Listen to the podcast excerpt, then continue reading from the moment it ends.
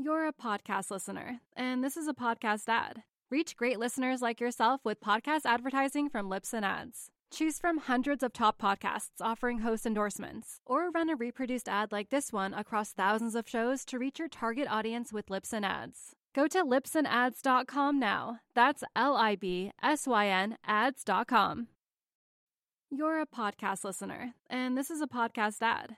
Reach great listeners like yourself with podcast advertising from Libsyn Ads. Choose from hundreds of top podcasts offering host endorsements, or run a reproduced ad like this one across thousands of shows to reach your target audience with Libsyn Ads. Go to libsynads.com now. That's L I B S Y N ads.com.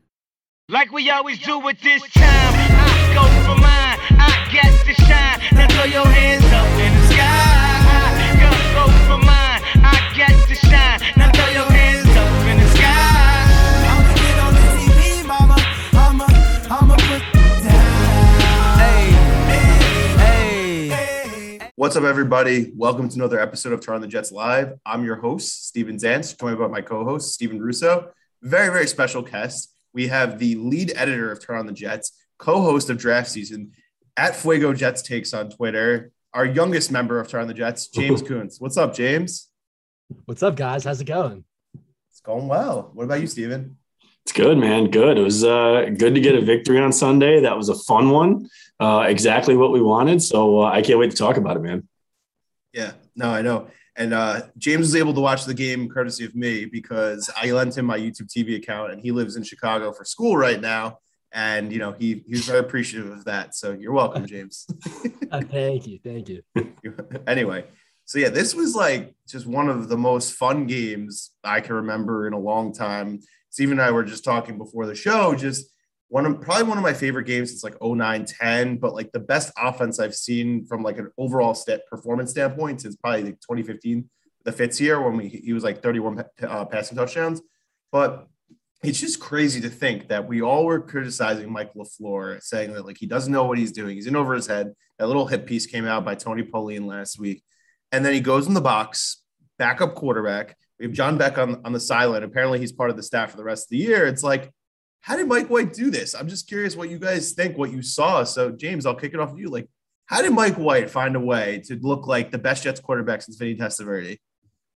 Yeah, well, I was as surprised as everybody else, but I think looking back, it was mainly the fact that he got the ball out really quick. I actually posted on Twitter this great clip of him in the press conference answering a question by uh by friend of TOJ, friend of TOJ Live, DJ Bien-Aime, where he asked basically, you know, how were you able to get the ball out so quick? And he basically talked about how one of the things that they harped on was when you're facing two deep zone coverage, like they're giving you these holes as they expand into their coverage. And so they were just trying to replace those defenders as they were expanding out. And I think that was honestly the main thing. Like he just put the ball in the hands of you know the best playmakers on the team, and uh, and then he made big time throws when it counted. So I think that's kind of the main thing I saw. Yeah, definitely. So there's there's a lot to unpack here, right? So uh, clearly, Mike White took what was there. He took what the defense gave to him. He got the, and that's what was so exciting about this game was the fact that not only did, did the Jets do it with a backup quarterback when probably a lot of us were bracing ourselves for kind of Luke Falk 2.0, so we had no idea what to expect. But they did it on the backs of the young guys that we're extremely excited about as the core and foundational pieces for this team. So he got the ball to Michael Carter, who looked incredibly impressive. He got the ball to Ty Johnson, who looked equally as impressive.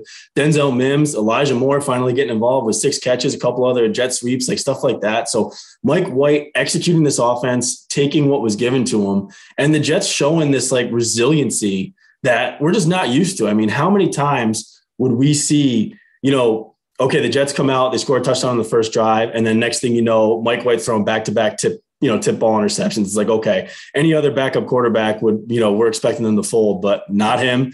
Keeps pressing the ball, man, keeps moving it, like bounces back. Then you get, you know, Jamison Crowder fumbles, stuff like that.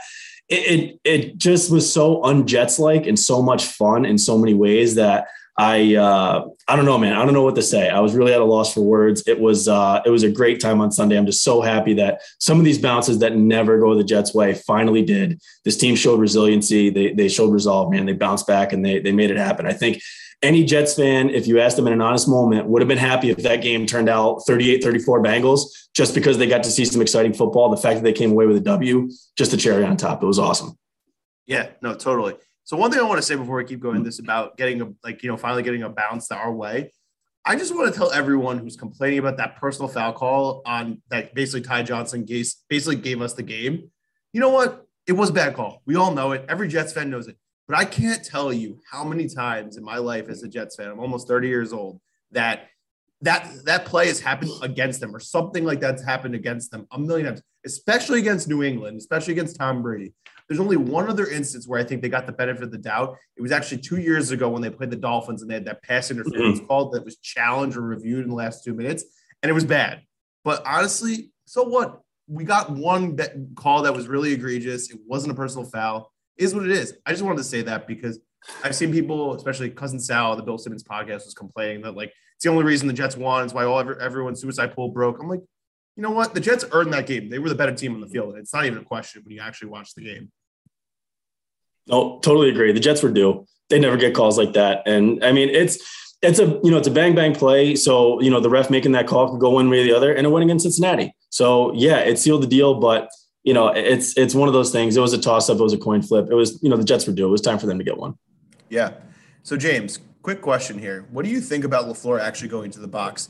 It seems like he was more comfortable with that when he was in San Francisco, but like I never really understood the dynamic. I didn't play football growing up, but like what what advantage do you think he has? Basically, what I've heard from people is you could see the field better, especially it's almost like watching the film because you see the formations in a different way than when you're on the sideline. Like I know you played football in high school. Like, what do you think he's seeing that basically was allowing him to execute the game plan in a better way and really see the mismatches and maybe make some adjustments on the fly?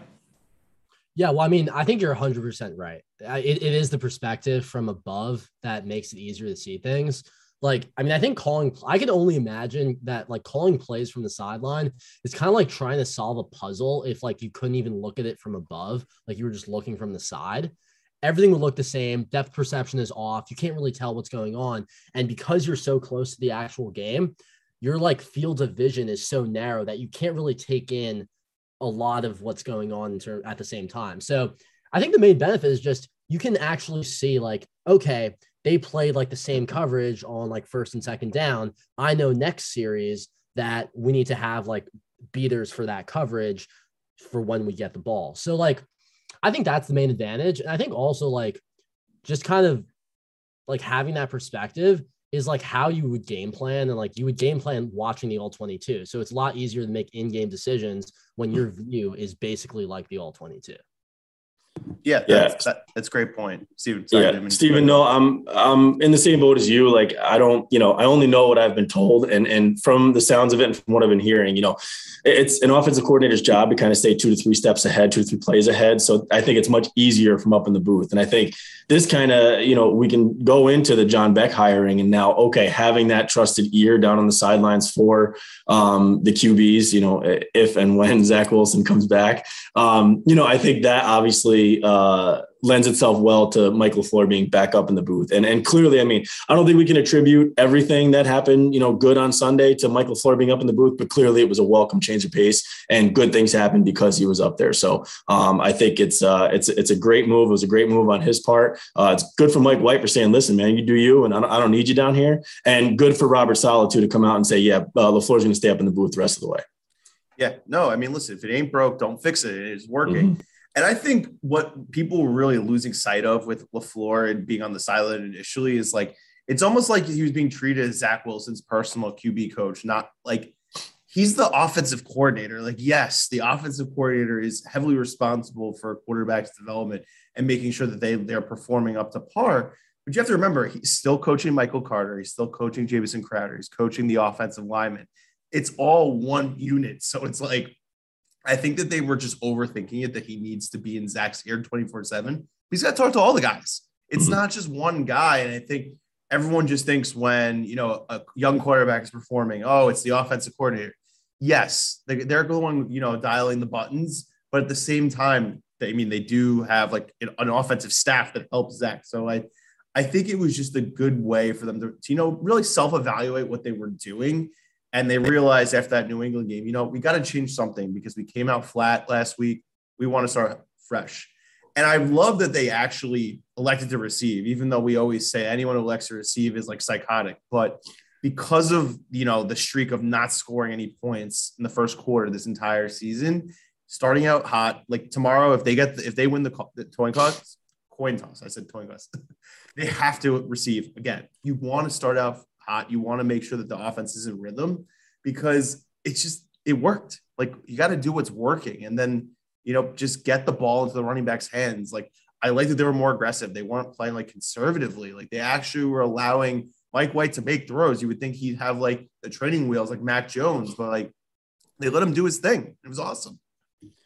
Yeah, I think uh, Steven, you're bringing up some good points. I think just the fact that we're talking about stuff like this is showing just growth and the difference between this regime from prior regimes which is good and, showing that they have the ability to be self-reflective here. You know, we all probably one way, shape, or form went into the bye week saying that this was that bye week was going to tell a lot about Saleh and his staff and and the growth from you know year to year and what we're expecting and the changes in the the regimes and stuff like that. And it wasn't the result that we wanted, but also it tells you a lot coming back from an ass whooping, you know, up in New England, 54 to 13, how they responded with a backup quarterback and the things that they did. So yes, you know, to, to your point, man, not uh, or choosing to receive uh, is a change. Getting Booth, uh, I'm sorry, LaFleur up in the booth is a change. That's showing being reflective, getting John Beck there and saying, listen, this is the guy that that our rookie quarterback in the future of the franchise trusts. Why not just bring him in here? That's showing growth instead of pulling Jeremy Bates out of the mountains to come coach offense or, you know, Dal and, and Adam Gase saying, listen, we don't need a quarterback. We got this. Like this is showing growth. It's showing their ability to look in the mirror and and do things a different way. And I think of the many things that we wanted to see this season, that's probably a big one uh, that we wanted to see out of this regime. Yeah. And one thing you know what's actually nice about this whole thing is just like showing that they're willing to adapt instead of just being sticking to their guns and thinking that whatever they initially thought is going to work. It actually goes to what Saleh was saying early when they first hired him when he was speaking to the media about healthy disagreement and not, you know, just like everyone just yesing each other.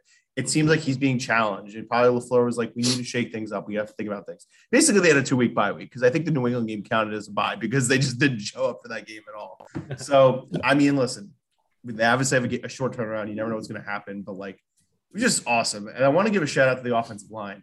I know we've had our fair criticism. I know we all hate GVR, but we made an acqu- we acquired the guy from Kansas City, the guy from Canada. I can't remember his name, uh, Duvernay or whatever his name, but Mhm. playing well. And you have to remember, George Fant left in the middle of the game, and Edoga actually held his own. We're down to our third left tackle. That's crazy.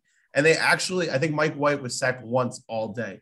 You got to Yeah. give credit where it's due. I think McGovern's played a lot better. I know we like to rag on him. He's not ideal. GVR was fine. He gets a week off from, you know, ev- everyone saying how much he sucks, but you got to give it to Morgan Moses. He's been awesome. And Alijah Vera Tucker, if he was, you know, any other position, people be talking about him is like one of the best players, the best rookies in the NFL. He's tremendous. Mm. Like he is mauling people. Like I cannot wait to see him and Becton, you know, on the left side together whenever Mekhi comes back. I'm super excited.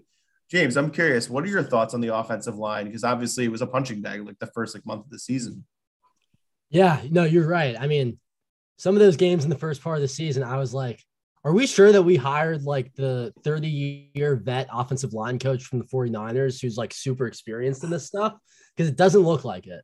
Um, but I think like I'm, I'm impressed by how it's going. I think AVT is killing it. Um, you know, before the season, I thought that he was going to be the best rookie in hindsight after the season, um, better than Zach, better than Elijah. And it seems like the trajectory is kind of heading that way, um, which shouldn't be surprising given his billing as the top interior lineman in the class. Um, but overall, I think like the offensive line is super interesting because it's one of those areas where it was like the foundational day one mission statement of Joe Douglas to improve it. And so you kind of wonder with two first round picks, two other second round top 45 picks, are the Jets going to invest more um, on top of the two first round picks and tons of free agent money that they've already done in offensive line? I think it'd be smart to.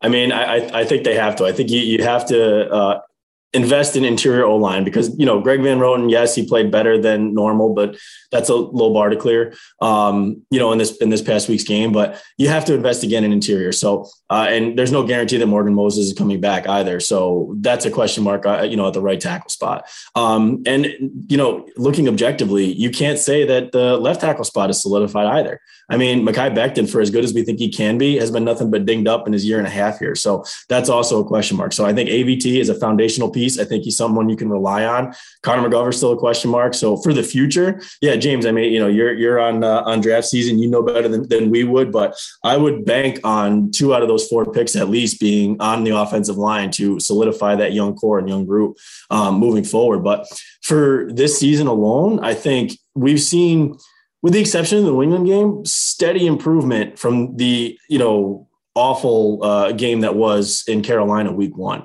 um, which is good. I think they're starting to get more push in the run game. They're clearly protecting the quarterbacks a little bit better outside of that second New England game. They protected Mike White great. That was also complimentary of him, you know, getting the ball out quickly. Um, but yeah, I think they gave up two sacks, one of which was a Sam Darnold special, uh, Zance, which I know you love, where he just ran out of bounds on his own instead of throwing it away. The other one was, I think, you know, him in the red zone. He tried to climb the pocket, and uh, and Trey Hendrickson got a sack. Um, you know, that was kind of it was blocked well by Edoga, but he got a sack. So, you know, two sacks against a, a Bengals defense that one was self-inflicted. Like you can't really knock them for that. So it's it's good. And now getting uh, Tardif from uh, Kansas City only bolsters the depth. If he can challenge or push or even replace GVR, I think that's a win. But we'll see what happens. I mean, I, I think you've seen steady improvement since that Week One uh, bad performance against Carolina.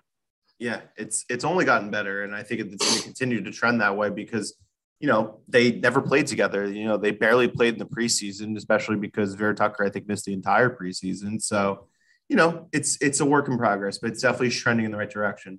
So I'm curious, you know, for you, James, because obviously, for anyone who does know, J- James hosts another podcast on our feed, draft season, just evaluating all the prospects that, that our group of guys think would be great for the Jets, and really just talking about who they like in the draft in general.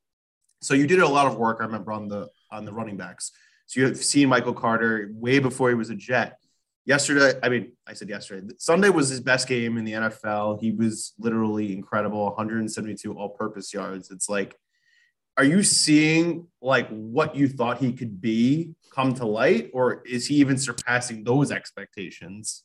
He is surpassing those expectations. I think I was going to bring this up when Stephen R mentioned him in in the first thing he said tonight. Um, I think I was a little bit too low on Michael Carter because um, when I was watching some of the stuff that he was doing this past week, I saw a little bit of Austin Ekeler, And like, I think that upside is super exciting, especially when we have him on a four year, like probably four, $5 million deal. So it's like one and you know, a little bit per year. Like, I think Michael Carter, what, what has surprised me is like, I feel like he's a little bit more slippery and has better contact balance than I remembered him having in college. Like in college, he had good vision, he had great agility.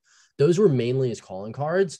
But I didn't think that he would have as like there was this one play in the game where he gets the ball. I think it was like a handoff. It's to the left side, like on opponent's territory. And like he kind of spin moves, dodges somebody like really improbably, and like gets maybe like seven more yards than he should have. And I'm like, damn, I did not expect that when I was watching Michael Carter at UNC. And so I think I was off on him in terms of the evaluation. He's doing a lot better than I expected him to, and I couldn't be happier to be wrong.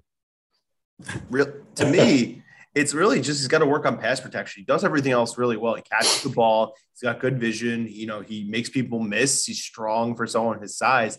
And what's crazy is, you know, he was the one B to Javonte Williams, who I know was your favorite guy coming out he's been better than Javonte so far. I know it's only half of an NFL yeah. season, but like he's been impressive. Like he's pulling away with the job. And like Ty Johnson's been solid.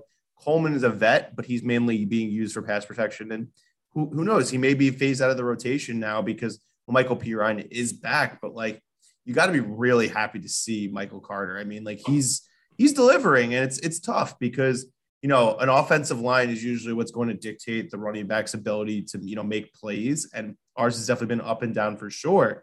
I mean, obviously there's exceptions to the rule. Like a Derrick Henry can run behind any offensive line and make plays, but he's been awesome. And it's really good to see that Joe Douglas had a nice hit in the fourth round. Yeah, definitely. So uh, I I want to touch on Michael Carter a little bit. So um, James, I, I, think I think both of you guys are right, but my I like the Austin Ekeler comp too. By the way, I went back a little bit. I'm not sure if this is before your times or not. James is a Jets fan here, but I kind of equated him a little bit to Leon Washington. Um, and, and, really, the reason, well, first of all, they're fourth round picks from an ACC school, yeah. but um, the other thing is is you know, Leon Washington was always good at getting every yard that was there and then some. So he always got all available yards. He was clearly a two, you know, a dual threat back, um, one that could run, one that could obviously catch the ball. I see the same thing out of Michael Carter. The only thing that I think is different is just really the situation. I think Michael Carter is going to be asked to kind of carry the load with Ty Johnson as a complimentary back, but I'm really liking what I'm seeing out of both of them. Uh, I think Ty Johnson now is is kind of coming into his own. He's clearly uh, cleared up some of the problems he had with pass catching from early in the season. Um, hopefully, kind of clearing up some of the things that he had with pass blocking. Uh, but I like the one-two punch there. It's uh, they're they're different backs. Um, you know, they both have some some giddy up to them, which I like. But Ty Johnson's got more of that. Uh, you know, he'll run you over and, and, really you know drop his shoulder and get into you. But I like what I'm seeing out of both of them, and I think that came to light uh, quite a bit on Sunday. Yeah, for sure. I was also just going to add, like, I think one of the really underrated like subplots of the rest of the season is which young players on the roster are going to show the front office that the front office doesn't need to spend a top three round pick on their position. And I think with the Jets running backs, like, I don't think a top two round pick was ever a serious discussion for this draft. But I do think that there was the possibility that the Jets could take somebody who might really compete with Michael Carter to be that 1A back. And I think the way Michael Carter is playing, he's only going to get better. And I don't think that we're going to need to spend a, a, pick on running back this year, probably until like day three, fifth round, maybe sixth round, and just get a guy who kind of complements what Michael Carter does. I think that's kind of what Michael, the, the sort of the impact that he's had on the roster. Yeah, no, that's that's a good point. And personally, I would never use a first round pick on a running back in this NFL. It's just build the offensive line and you can have a productive running back. I mean, I mean, I think Ty Johnson and him are definitely locks to be back next year. Perine Coleman probably not. I would say that they could add someone in free agency instead of doing that. Maybe someone like Marlon Mack, who I believe is a free agent because I know he was in trade rumors because he's really just buried behind Jonathan Taylor and Nyheim Hines he would be somebody that'd be interesting because he does add, you know, this more of like a bruiser ability that, you know, Ty Johnson sort of has. I would say Carter is definitely more shifty and elusive. I think Connor made a comparison to him that he has Darren Sproles like ability, which if you, we have someone who can play like Darren Sproles, it's gonna be a lot of fun because he made a lot of plays in his NFL career, especially for being an undersized back. But yeah, I mean, it's the early returns have been really good with him, so I'm excited. But we should move to Elijah because Elijah has literally been the, one of the biggest topics topics of conversation with this team because the lack of usage in the personnel. We finally stopped throwing the ball to tight ends because our tight ends stink. But shout out Tyler Kroft. You know he he did catch a touchdown and he was productive in his two targets, so I'll give him that. And he's obviously significantly better than um, Ryan Griffin and now no longer Dan Brown. But Elijah really came into his own. And the thing is about Elijah, and I've mentioned this to people, and I think Stephen and I were talking about this. If he doesn't make that tackle on the interception, we probably lose the game. It's it's crazy how one play could define this game, but it's the extra effort. It's playing hard every until the whistle. They didn't score in that that red zone possession. Quinnen Williams had that fourth down sack, which was awesome. So it's like not only was he great just in, in the passing game and he had that one end around, that play matters. Like I remember a similar play happened, James. I don't know if you were following the team at this point. Geno Smith's rookie year, they played the Buccaneers, and there was a long play. I don't remember. I think it might have been Vincent Jackson, RIP, had a long play that got into Jets territory, and Demario Davis, a young Demario Davis, made the game-saving tackle. Basically, that held them to a field goal instead of a touchdown, and that's why the Jets won the game. Sometimes mm-hmm. it comes down to that. So you got to give Elijah a lot of credit for just having the heads up and making sure that that guy did not score.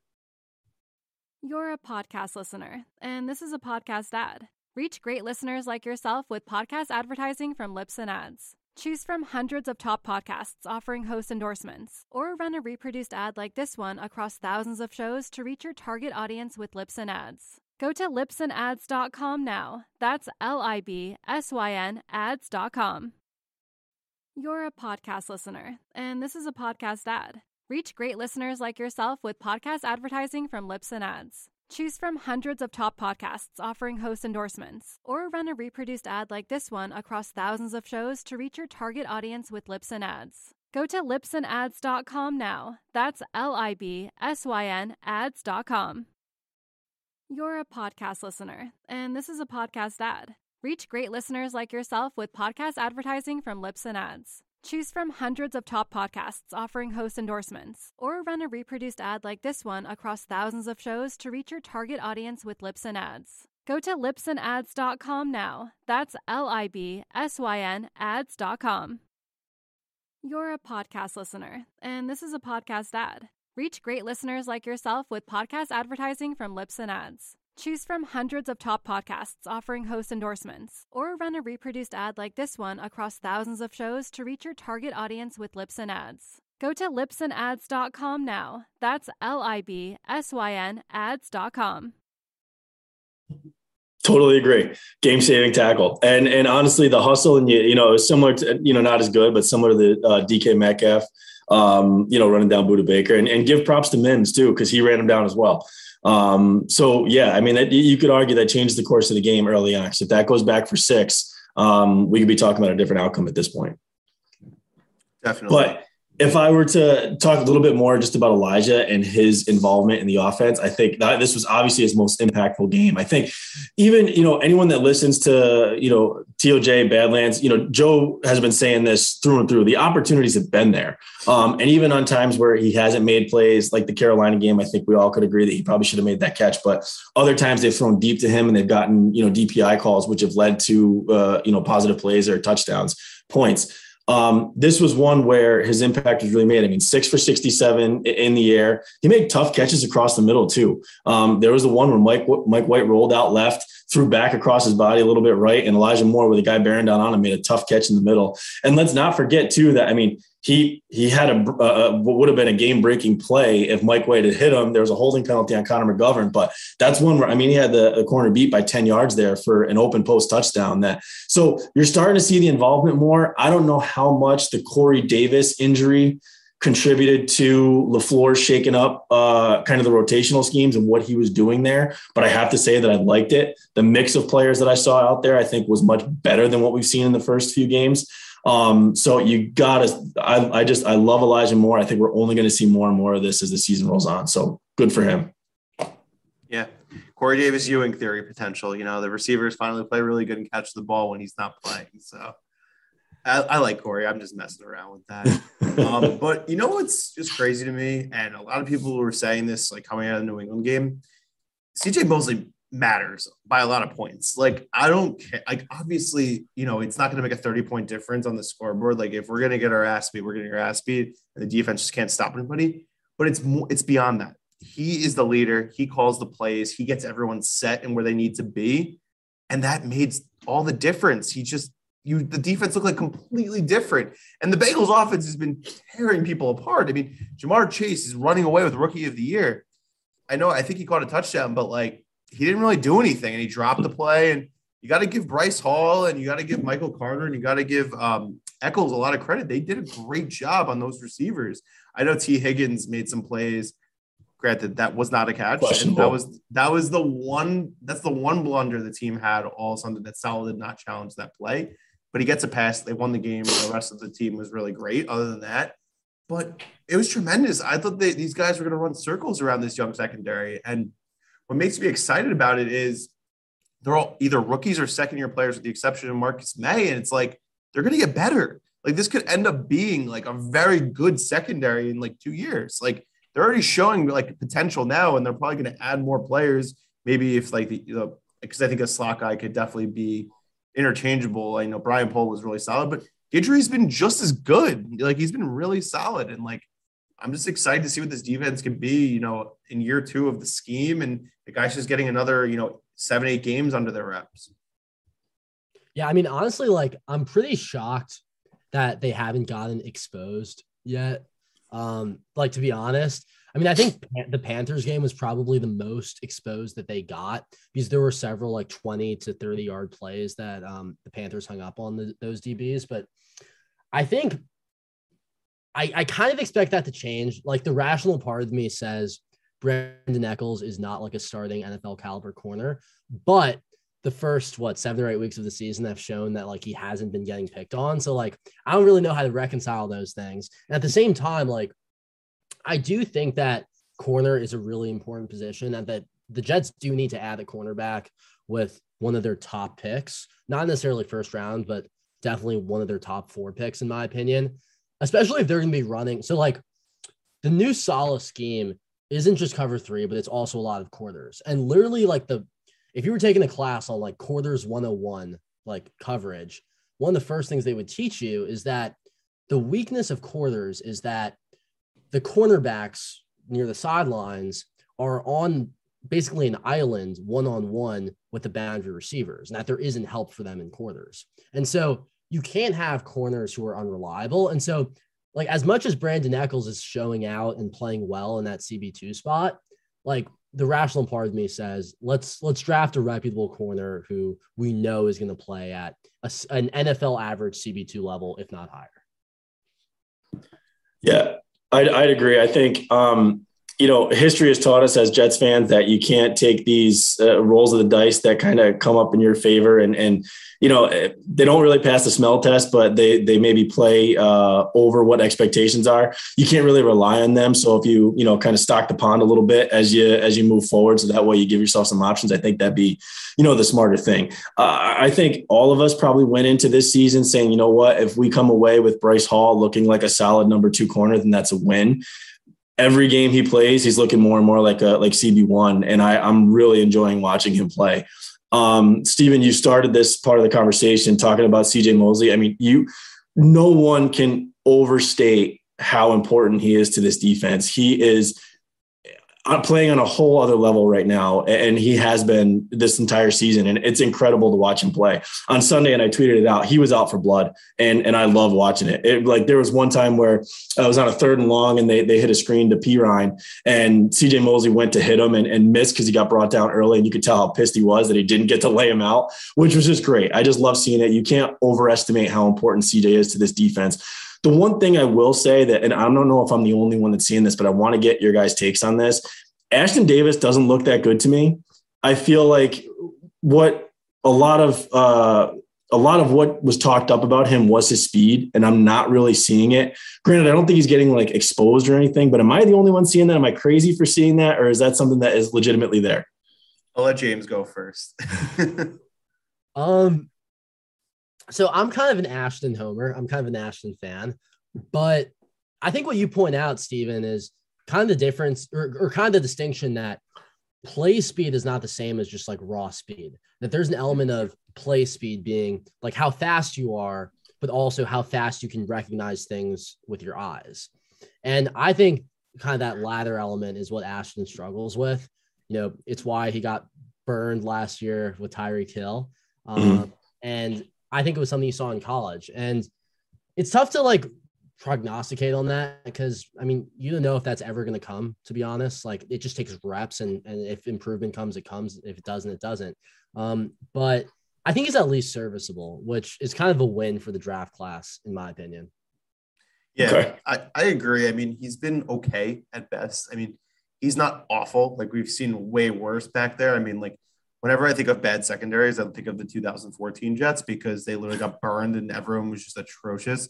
So he's been okay. I mean, I get what you're, I see what you're saying though, Steven. Like, I just think that, you know, he hasn't been great. And it seems like the guys who were filling in for him beforehand, like Colbert and uh, I guess Wilson, like they were, be- they were better. like, mm-hmm. it's not really like, I think Joe Douglas is like, you have to play him because I need to show that he's like somewhat competent. But it, it, yeah, he's one thing I'll say about him. He didn't start really playing football till he was like, you know, like late high school, college. So it's almost like he's still kind of learning the game, and he's not. He can't rely on his athleticism like he was used to being when he was at Cal. Is like he was either the best or second best athlete on the field pretty much every time he played. Now everyone's as good as him and probably better at this point.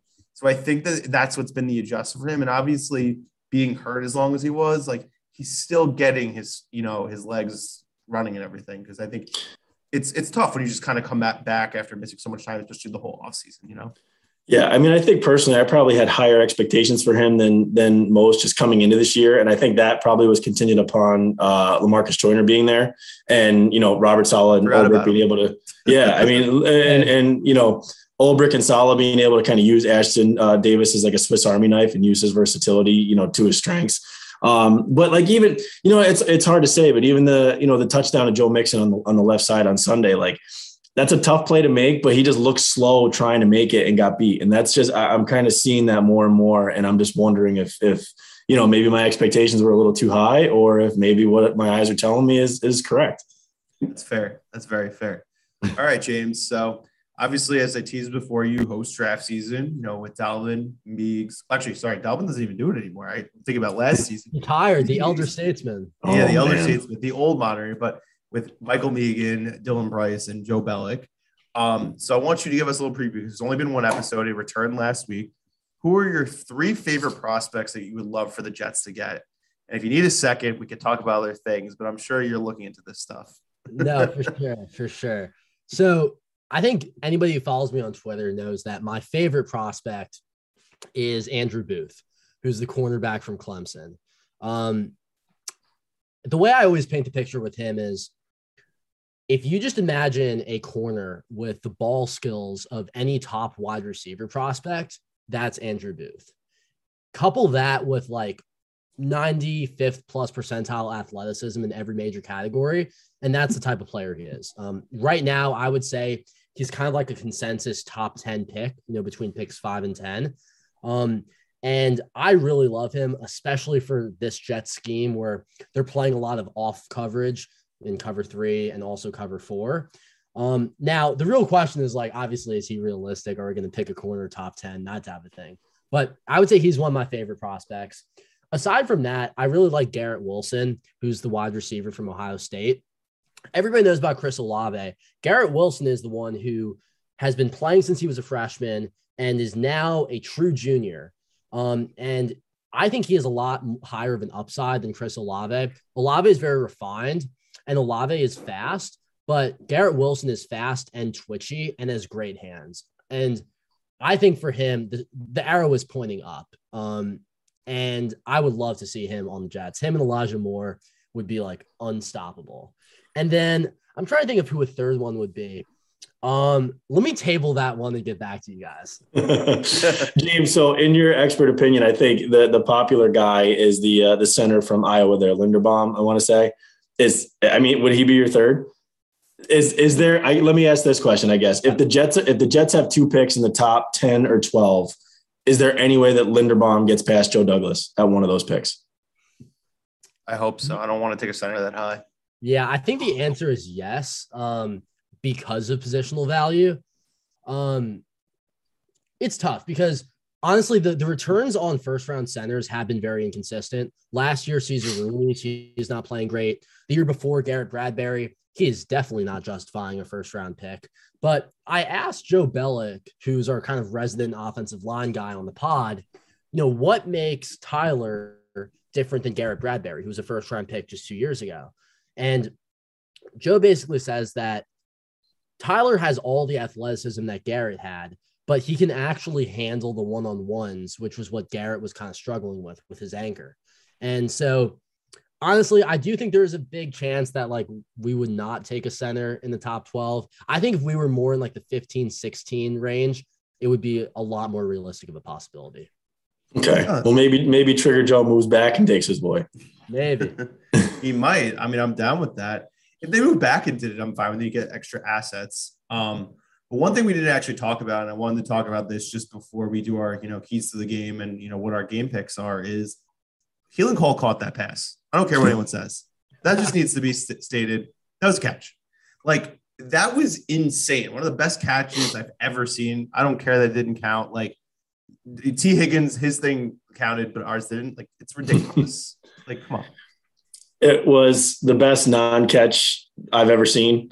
Um, and I'll expand on that a little bit, but I, I opened up and talked about, uh, I opened up with talking about the resiliency of this team, but that's just another example, man. Like that, uh, an overturn like that going against the Jets, uh, a typical Jets team would fold. And this team came back and hit it in the same corner as the Braxton Berrios. So kudos to them, man. I mean, I loved how they they bounced back all game after stuff like that, which is great to see. I felt bad for Braxton because early in the season he was getting a lot of targets. Everyone's like, "Why do we keep throwing him the ball?" It's not his fault. He was making plays. Like, good for him. But Yeah. yeah, no, that was a great thing. So, all right, now it's keys to the game. At least You he's know, got Sophia Culpa. exactly for him in that regard. Um, so now we gotta do keys to the game. So each of you, I want you to pick like what's your one key to the game that you think the Jets can like, what they need to do in order to win the game, and then we'll do score predictions. So I start with Steven. So what's your key to the game of how the Jets can go into Indianapolis on a Thursday night, short week after a big high and win this game? What is it? Uh, for Mike White to play the exact same way they did against Cincinnati. Come on. No, I mean, it, okay. So I'm not going to say he's going to throw for 405 yards again and three touchdowns, but get the ball out quick, hit the check downs, get the ball in the hands of your playmakers. That's going to be the way that he wins. I we haven't seen him throw the ball down the field. I think he's got some zip on his passes. I think what we saw, you know, New England. I don't think he's got the deep ball uh, really that Zach Wilson has. I mean, not many people do, but um, I think that's going to be the way they win this game. Is is it's going to be offense, and it's going to have to be Mike White making those checkdowns again, making those quick reads and getting the ball out of his hands and to his playmakers in a in a quick fashion um, to keep that Colts D line off of him. Okay, that's fair. James, what about you? What's your key to the game? How can the Jets go into Indianapolis and steal this game? So I think my key to the game is Mike White throwing the ball deep.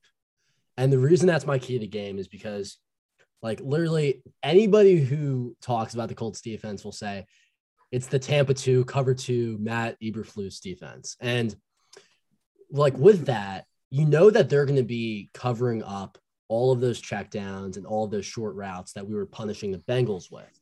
And so I think what I'm looking for is can Mike White connect on a deep ball or two and force the Colts to respect the deep threat, which will open up everything else underneath. So that's what I'm looking at. All right, good for that. So I'm going to go opposite. I'm going to go defensive side of the ball here.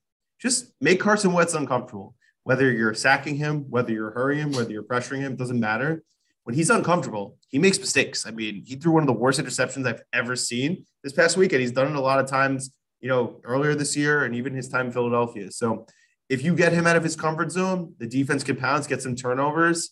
Why not? I mean, Colts have a good defense. They have Jonathan Taylor, who's a really strong running back. He's really coming to his own in year two in the NFL. And, you know, Michael Pittman Jr. has been really good too. I, I was a big fan of him last year. I wanted the Jets to take him with the Denzel Mims pick, but obviously he was off the board by the time the Jets were on the clock. But I think this is a winnable game. The Colts are a very Jekyll and Hyde team. Like the first three weeks, they were awful. Then they showed some life.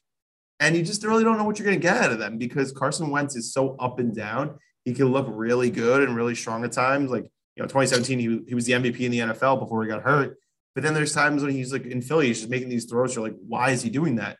So we're going to transition to game picks. So score predictions. So I'll start first because I, I went last. So I think the Jets lose. I know you're like, how could you do that after the, you know, biggest game we've had in a while? But I think it's just like that was a little bit of a mirage. I don't think they're going to be able to do that again. That's just not realistic. And the Colts have a very good defense. You know, Darius Leonard's one of the best defensive players in the NFL. And They got some really strong guys, Forrest Buckner. But I think the Jets are going to make this interesting. I think the line should tell you everything you need to know. It's like 10 and a half. It keeps fluctuating between 10 and a half and 11. I think the Jets cover. I think it's going to be entertaining. We're not going to be like, eh, you know, this game sucks. I think it's going to be like 23 17 Colts. They cover the 10 and a half, but it'll be fun. We'll be in it the whole time. But I think Mike White's just not going to be able to do what he did last week. But I could be wrong because I didn't think he'd do anything this past game. So I'm going to throw it to James. What's your game pick? Yeah. So I also have the Colts. Um, my score is 27 16. So three field goals for us. And um, I, I think my like very niche prediction for the game is that there's going to be one play where Mike White tries to check it down to Michael Carter. Darius Leonard like contests it. It gets tipped up and it's a pick six. That's my prediction for for the game. So put in your like 20,000 to 1 props on that one right now. See that guy who hit that crazy prop bet that Mike White would lead the, the NFL. believe that? That's crazy. Got like a thousand dollars and what do you win? Like a hundred and like twenty six thousand or something like that. Good for him. All right, Steven, it's up to you. Maybe some optimism over here. Let's Yeah, hear it. Yeah, you know, I'm the I'm the forever optimist, and there's a huge part of me that wants to pick the Jets to win this game. I really do think it's winnable. I think this is absolutely a It game they can steal. Um, you know, like you said, the Colts are a Jekyll and Hyde team, man. So if they come out and and if the Jets can get after Carson Wentz and, and force him into a couple turnovers, you know, another monkey off the Jets' back is finally getting uh, an interception too with uh, with. Shaq Lawson coming up with that one in the fourth quarter. Um, but honestly, I see this going in the Colts' favor as well. Uh, I think Mike White, he, there's no way he's going to match what he did last week, but I think he looks serviceable. I think he manages the offense well. I think he looks, uh, you know, looks okay. Um, ultimately, the Jets lose here 27 21. Yeah, no, I think it's gonna be it's gonna be close. It's gonna be entertaining. It's just it's always hard to- on a Thursday to win on the road. It just is. I know the Packers Yeah. did it last week, but when you have Aaron Rodgers, it's a lot different than when you have Mike White. And you know, there's not much practice, so it's they're gonna you know it's gonna be a different type of game plan because it's a quick turnaround. But it'll it'll be entertaining. We won't be shutting it off at halftime. Uh, well, this leads me to you know what we're doing to, tomorrow, or if you're listening to the show on Thursday, we have our first watch party for Badlands and Turn on the Jets in quite some time. Obviously, COVID had held that back a little bit, but for anyone who doesn't know, it's at the Shepherd of Knucklehead. There's $48 open bar, which is from 8 to 11. So that's when you should arrive a little bit before. It's going to be fun. I'm going to be there. Joe and Connor are going to be there. We're going to get Will, Will Parkinson. We're going to get Michael Megan. I think that's all of our resident TOJ people. I know James would be here if he was in New York, which he's in Chicago right now. Same thing with Steven if he didn't live upstate.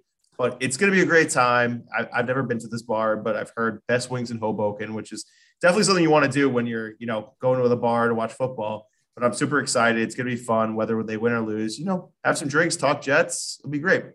Um, and obviously, like we always say, if you don't subscribe to our YouTube channel, please do so. Make sure that you subscribe to the TOJ Pod on Apple, Spotify, or Google Play. Get our show, you get Will's show, you get James' show, draft season. I don't get to say it all the time because we haven't had a draft season guy in a while. Um, and also make sure to follow James on Twitter at Fuego Jets Takes. I'll tell you this: they are some Fuego Jets takes because James was like the first person, like probably early last year, maybe even in like training camp, is like Sam Darnold kind of sucks. So he was that guy. He was. I gotta give it to him, James. James, feel free to take a victory lap. You can maybe have like a timestamp here because you were that guy, and we, you were just like you didn't have like a bias because you started following the team at a different point than everybody else. You weren't burned as much. You're just like, yeah, this guy isn't good. Appreciate it. Appreciate it. gotta give you your credit, you know, with that. And uh, obviously, as I mentioned before, make sure that you um, jo- subscribe to Badlands on Patreon. You know, best premium Jets content you're going to get. I know Connor's All 22 just came out. I know there'll be a post game reaction pod probably on Friday, Friday afternoon, because obviously, you know, they're going to be pretty drunk and everything. But it's, you know, it's just great stuff. You're going to get great content every week. Um, and then lastly, and certainly not least, if you haven't used the promo code at TAPRM to get, you know, $50 off your first order of $100 worth of local breweries, please do that. It's awesome. I know Steven's going to do it. James, maybe if he was of age, would do it. Just kidding, James. I know. Just age you a little bit. But yeah, no, it's great stuff. And really appreciate everybody tuning in. And, you know, let's go Jets. Hopefully, you know, we're talking about a win and we're probably going to do a different day of the week next week because, you know, it's a different type of schedule this week. So everyone enjoy and have a great week.